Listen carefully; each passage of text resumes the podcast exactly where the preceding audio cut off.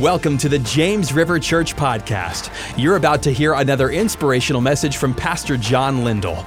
It's our prayer that this message is an encouragement and blessing to your life. If you have your Bibles, I invite you to turn with me to Matthew chapter 1. Matthew chapter 1.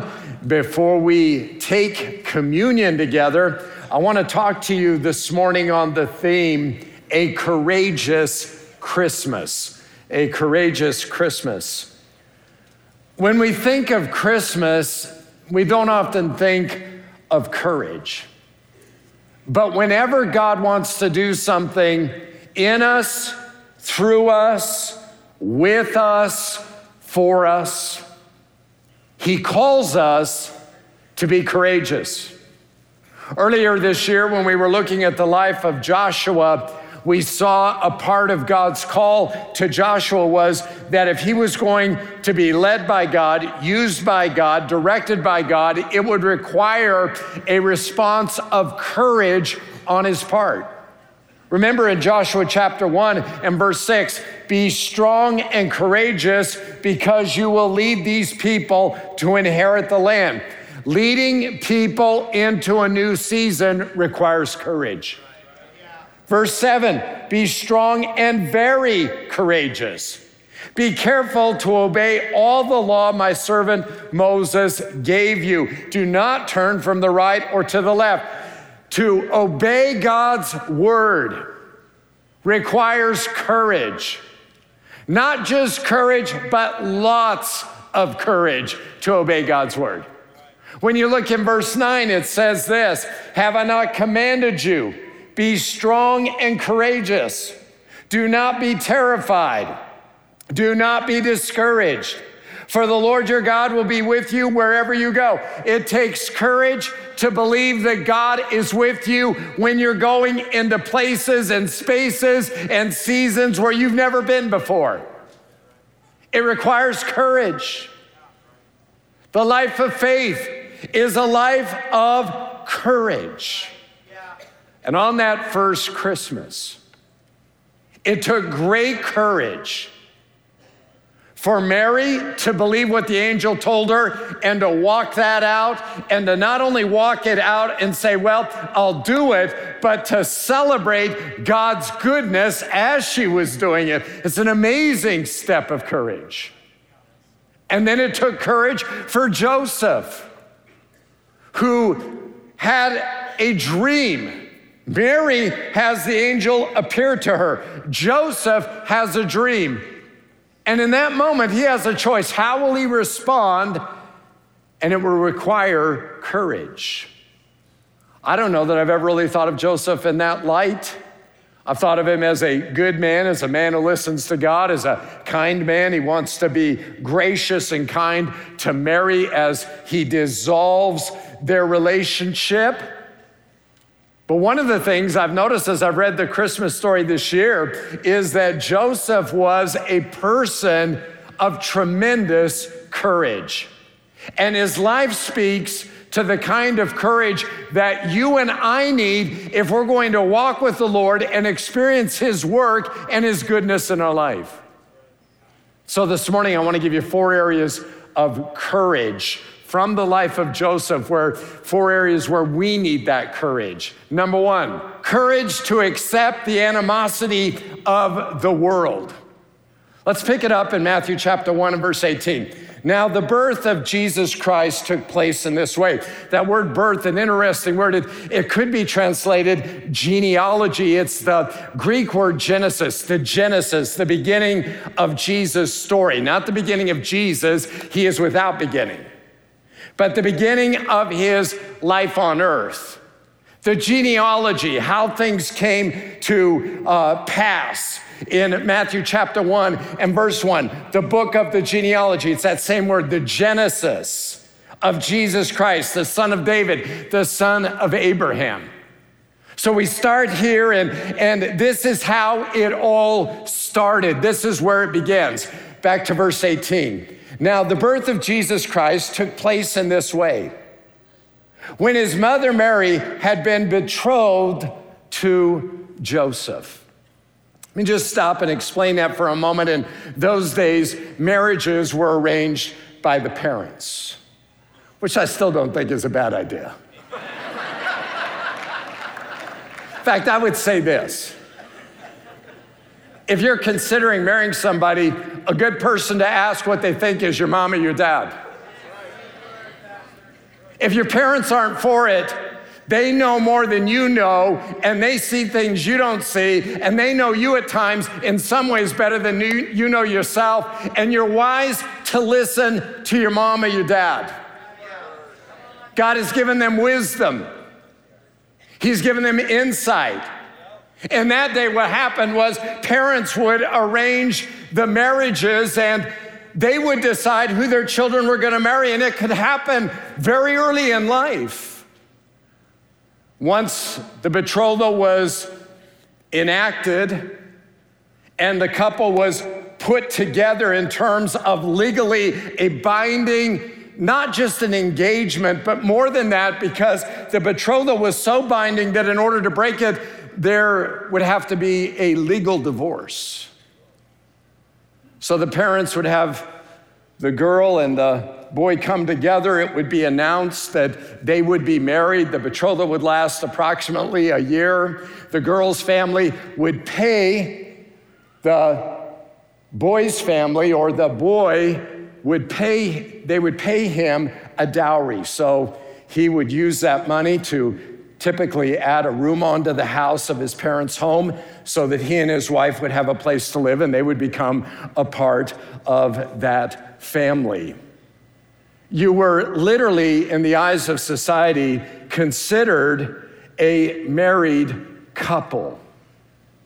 There would be minimal social interaction during that time. In fact, you may not really even know the person you were going to marry. Girls were betrothed at a younger age. Mary probably was somewhere between the ages of 12 and 14. Joseph probably between the ages of 18 and 20. And here's what we read in verse 18 Now, the birth of Jesus Christ took place in this way. When his mother Mary had been betrothed to Joseph, but before they came together, so before they've had sexual relationship, before they are married officially and have the wedding ceremony. She was found to be with child from the Holy Spirit. Now, can you imagine this? Here's Joseph. Put yourself in his sandals for just a moment. You're sitting there. You don't really know this girl. You know about her. You know she's highly spoken of. You know of her family. You know your parents say this is a good thing, and you believe it until Mary comes to you and Mary tells you, I've got good news and I've got bad news.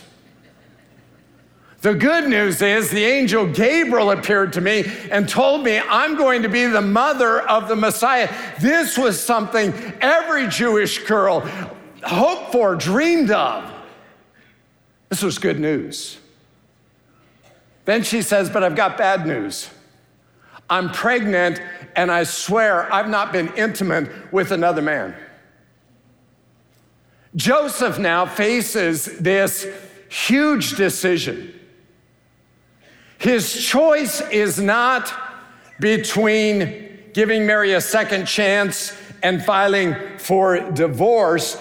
In Jewish society at that time, it would be demanded that he would divorce her since she had obviously been adulterous. If Joseph does not divorce her, it will disgrace him, it will disgrace his family as her disgrace becomes their disgrace, and he will be viewed for the rest of his life with contempt as a weak man who did not defend his honor or the honor of his family. Here's Joseph, and he's trying to figure out what, do, what do I do? The, the choice isn't do I or do I not divorce her? The choice is really do I make a public spectacle out of her? Do I, do I expose her to the shame that ultimately is going to be hers anyway? Or do I try to go easy and do this as quietly as I can, although the news will come out at some point? Verse 19 says, and her husband Joseph being a just man. You could translate that being a righteous man, being a, um, a man who was steady in the things of God. This is a guy who ate kosher. This is a guy who was at the synagogue. This is a guy who loved God as much or more than most. This is a guy who observed the religious holidays. This is a guy who fasted. This is a guy who was committed to God. He is a man people look up to. Verse 19, we read this and her husband Joseph, being a just man and unwilling to put her to shame.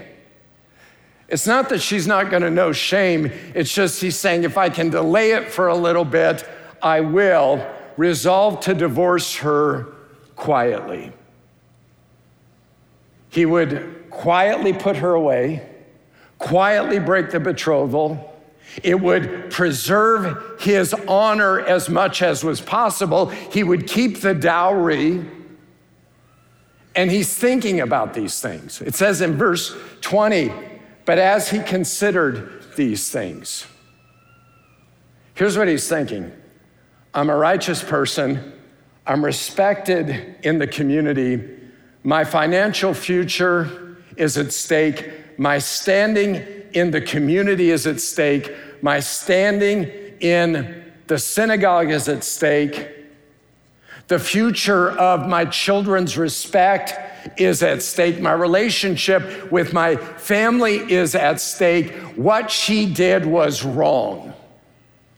Deuteronomy 22 said sex outside of marriage was not allowed. So what I'm going to do, I'm going to I'm going to divorce her, but I'm going to do it quietly. But I am not going to have her as my wife. Verse 20. But as he considered these things, behold, in other words, like, can you believe this? An angel of the Lord appeared to him in a dream. It's not the same as Mary. Mary has Gabriel, the angel, come to her when she is fully conscious, she's awake, and the angel has an interaction and a conversation with her.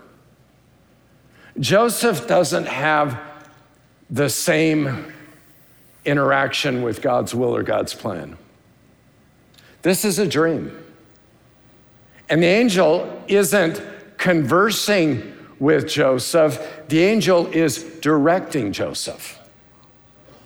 Saying, Joseph, son of David, do not fear to take Mary as your wife. Do you know what the angel is saying here when he says, Don't fear to take Mary as your wife? He's saying, Joseph, your problem isn't that you are trying to do the right thing. Your problem is you're letting fear control you. See, a lot of times, and fear can be very rational, at least in our own mind. Well, I have good reason to be concerned. I have good worry or good uh, reason to be worried. I'm worried because of this, because I, my anxiety is not ill founded. I've, you know, there's this, there's this, there's this. And what can happen is we can legitimize the fear, and the word there's phobia, phobos, we get our word phobia from it. We can legitimize fear in our life if we want to.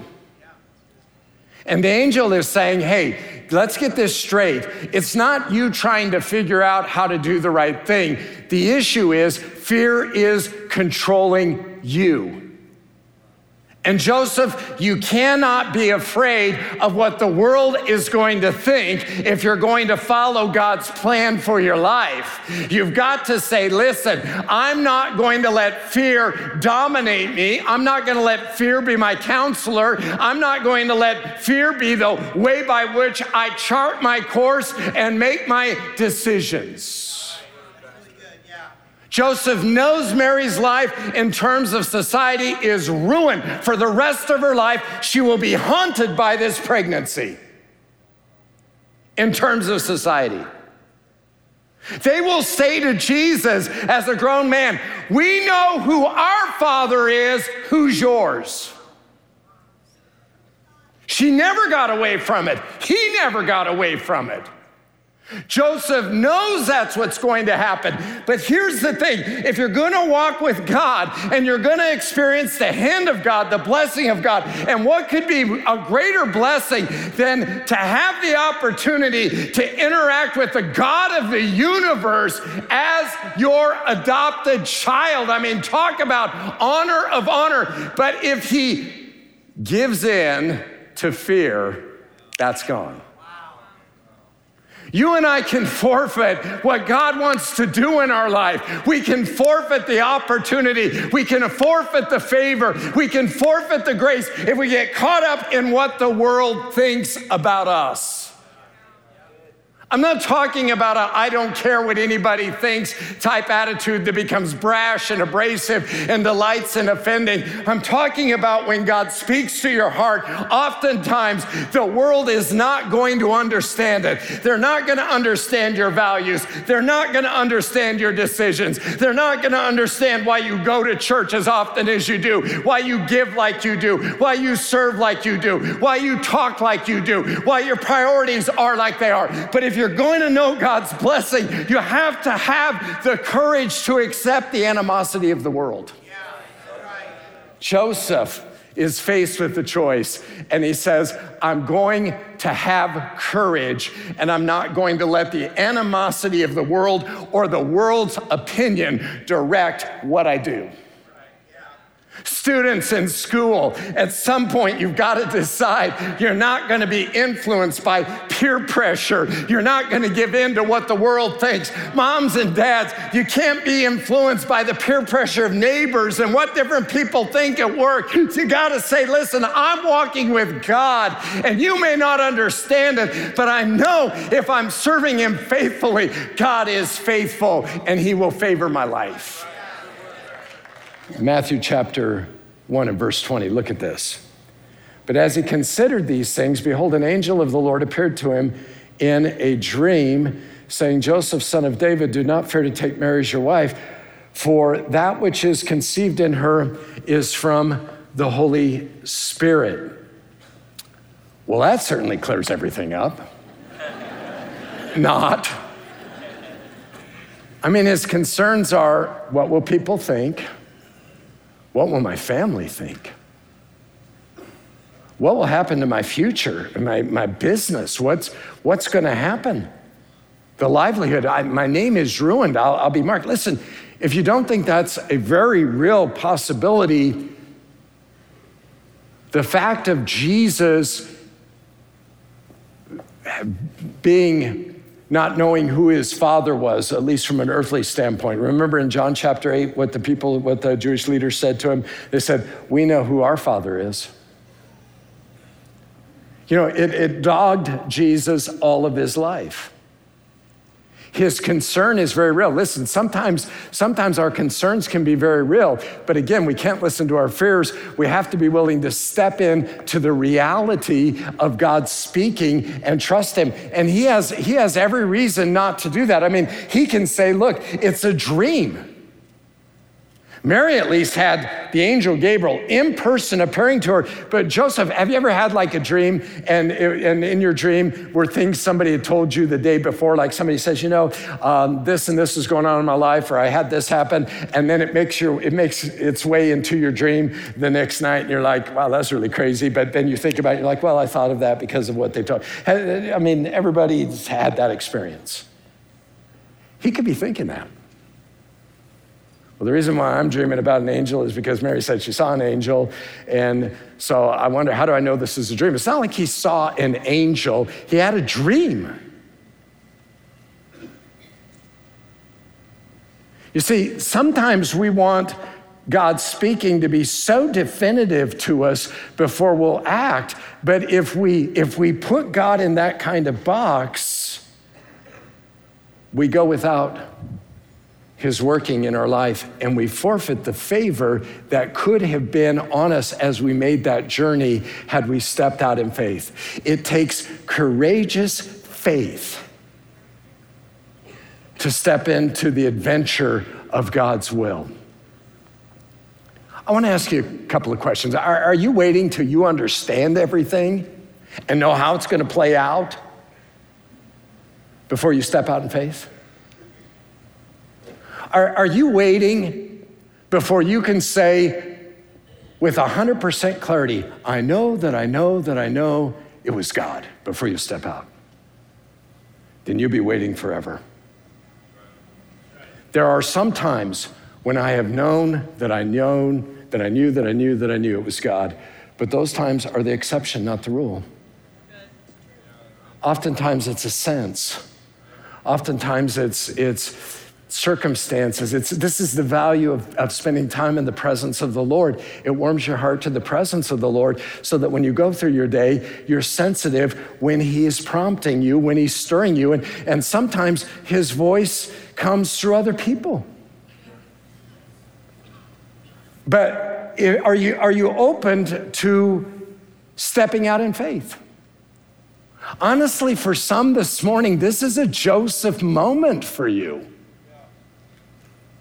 Because as I'm talking, you know what God has said to you. As I'm talking about God prompting, as I'm talking about God stirring, as I'm talking about God leading, you, you all of a sudden are aware of a circumstance where, and, and it's the Holy Spirit saying, yeah, like what Pastor's talking about, yeah, in your life, that's what he's talking about. It's a Joseph moment. But you're gonna have to have courage to accept the adventure of God's will. Number three, you're gonna have to have courage to accept the authority of God's word. Matthew chapter 1, verse 21 She will bear a son, and you shall call his name Jesus, for he will save his people from their sins. Now, here's one of the striking things, and I guess I've never really thought of it this way till this week, but I'm reading the story, it dawns on me that the angel is telling him, You don't get to name your child. That's, I mean, usually that's something parents like to do, right? How many of you, you have a name and you're like, why did they give me that name? I mean, you've said to your parents, you know, I, I don't like my name. Why did, why did you name me that? Because they're your mom and dad, that's their right. When you're in charge, when you have the authority, you get to assign the name. When you're the parent, you get to give the name. You say, Well, I'm not a parent. Then get a cat, give it a name. of course, you're never really in charge of a cat. Cats, cats are kind of, want to be in charge of an animal, get a dog. But, uh, he doesn't get a name. He doesn't get a name, his firstborn son.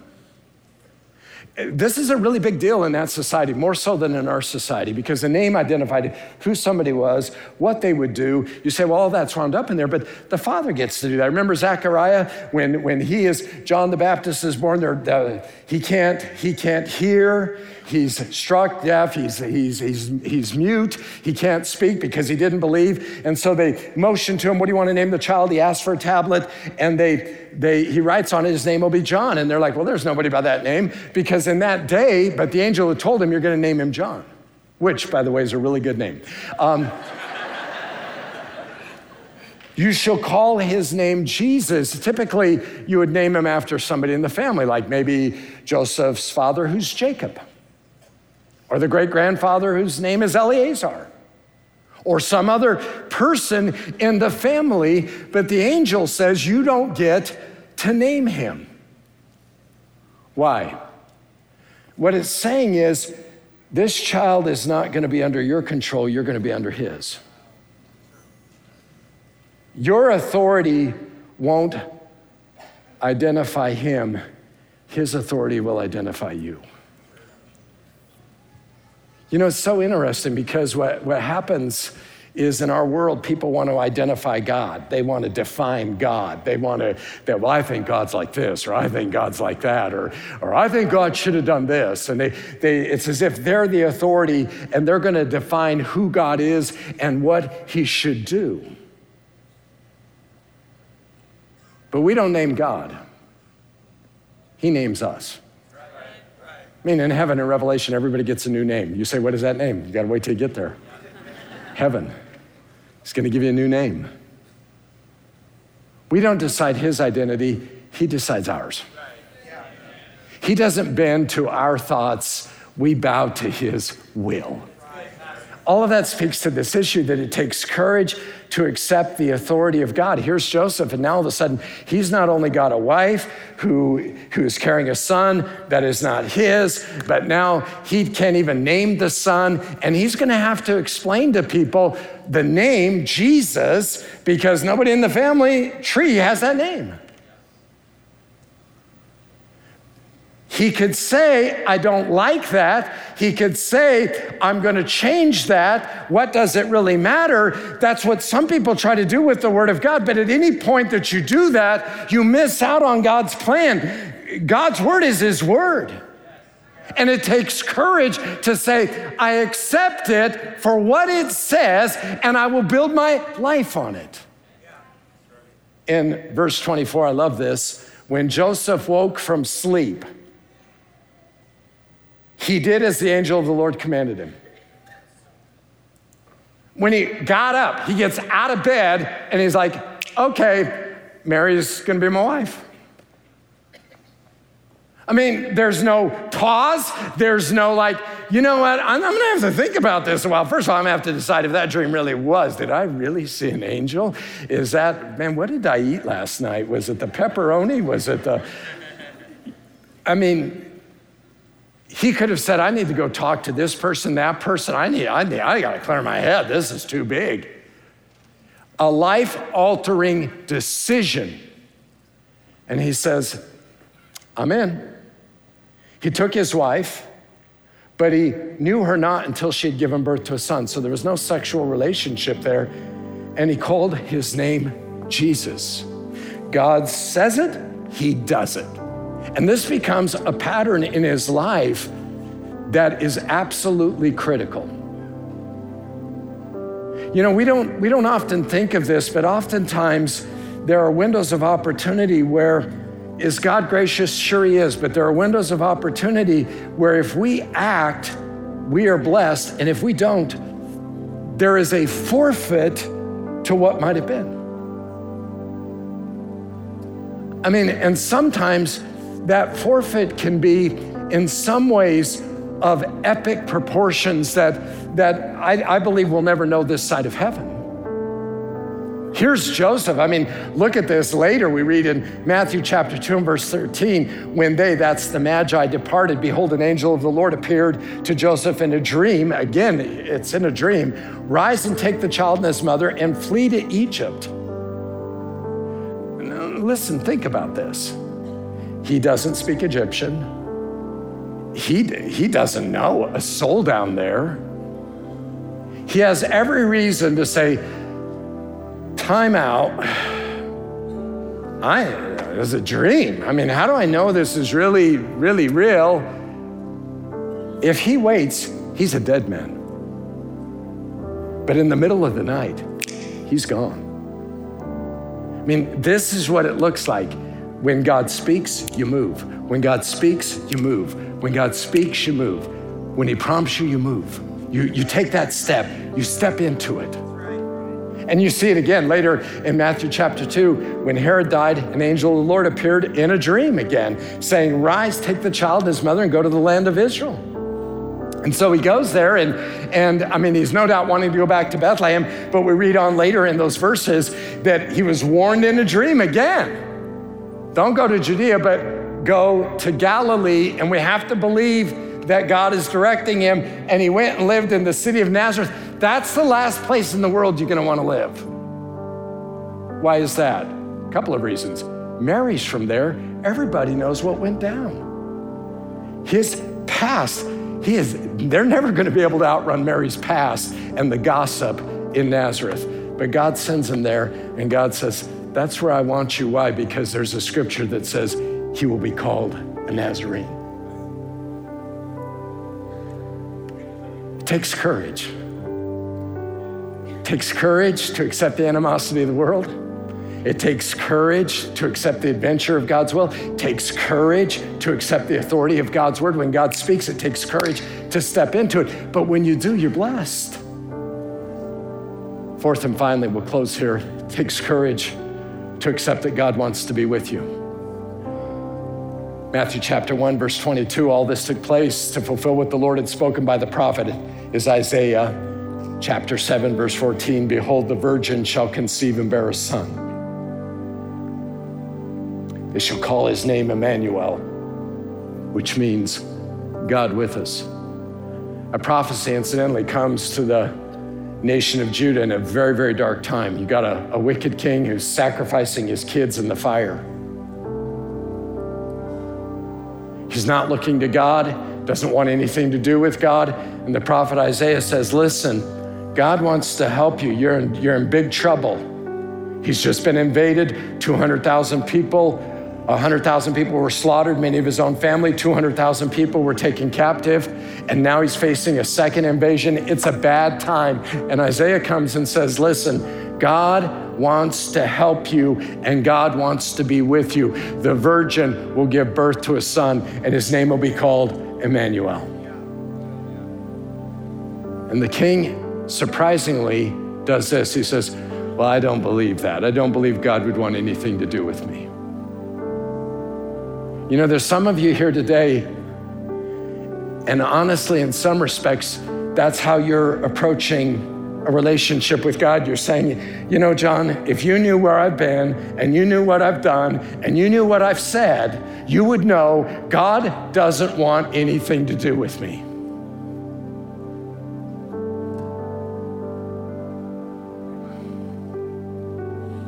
And that's not true. And it will take courage for you to look past your own failings and failures, either perceived or real, and say, you know what? There's a God who is bigger than I am, and his ways aren't my ways. And there's a God who loves me more than I can imagine, and he wants to be near me. And it will take courage for you to accept that and to look to him, believing he's going to help you. Takes courage. God loves you more than you can imagine. God cares about you more than you can comprehend. And some of you have concluded that you're too far gone and that there's no use. And God is coming to you on this Christmas Sunday and He's saying, Listen, I came because I want to be close to people.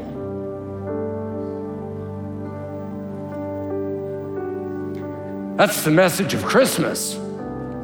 The God of the universe invading a broken humanity to get close to them, to help them, to do for us what we could never do for ourselves, and that is save ourselves from our sin.